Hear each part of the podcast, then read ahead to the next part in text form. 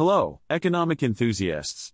Welcome to American Econ Capsules, the podcast where I serve you the juiciest tidbits of economic news with a side of my signature sass and sarcasm.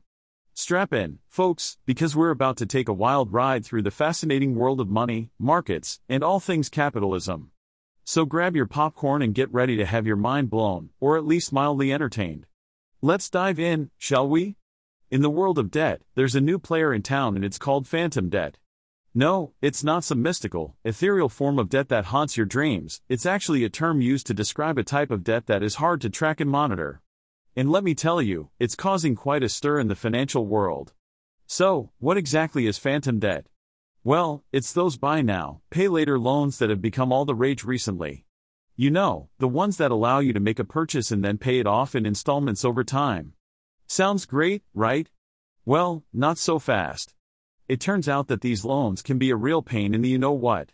According to Adobe's latest online shopping data, the use of installment payments hit an all time high over the holidays, up 14% year over year. And that's not all. A report by Wells Fargo found that buy now, pay later is now one of the fastest growing categories in consumer finance. It seems like everyone and their grandmother is jumping on the pay later bandwagon. But here's the problem these loans are not currently reported to major credit reporting agencies. That means that lenders have no way of knowing how many loans a consumer has outstanding. It's like a hidden, shadow debt that's just hanging over people's heads. It's like the ghost of debt past, present, and future all rolled into one.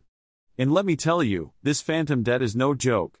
It could mean that total household debt levels are actually higher than we think. So, while the economy might be booming on the surface, underneath it all, people are drowning in a sea of hidden debt. It's like a horror movie where the monster is lurking in the shadows, waiting to strike. Cue the ominous music. But wait, it gets even better. These buy now, pay later loans are like credit cards on steroids.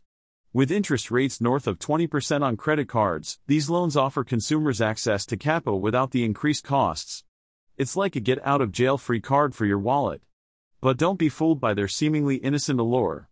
Managing multiple buy now, pay later loans can be a real headache. With different payment dates and varying terms, it's like trying to juggle flaming swords while riding a unicycle. And trust me, you don't want to be the one who drops the ball. And let's not forget about the late fees, deferred interest, and other penalties that come with these loans. Miss a payment and you could find yourself in a world of hurt. It's like playing a game of financial Russian roulette. One wrong move and you're toast. So, what can be done about this phantom debt? Well, for starters, these buy now, pay later products need to be regulated. Right now, they're flying under the radar of regulators and policymakers, operating in de facto stealth mode. It's like they're the secret agents of the financial world, working undercover to wreak havoc on unsuspecting consumers. Thankfully, the Consumer Financial Protection Bureau has opened an inquiry into buy now, pay later lenders. They're particularly concerned about the lack of clear disclosures of loan terms and how these programs affect consumer debt accumulation. It's about time someone took notice of this growing problem. In the meantime, it's up to us, the consumers, to be smart about our financial decisions. Don't let the allure of easy payments and low monthly costs lead you down a path of debt and destruction. Remember, just because something seems too good to be true, doesn't mean it actually is. So, the next time you're tempted to buy now and pay later, think twice. Because behind the shiny veneer of convenience lies a dark and twisted world of phantom debt. And trust me, you don't want to be caught in its clutches.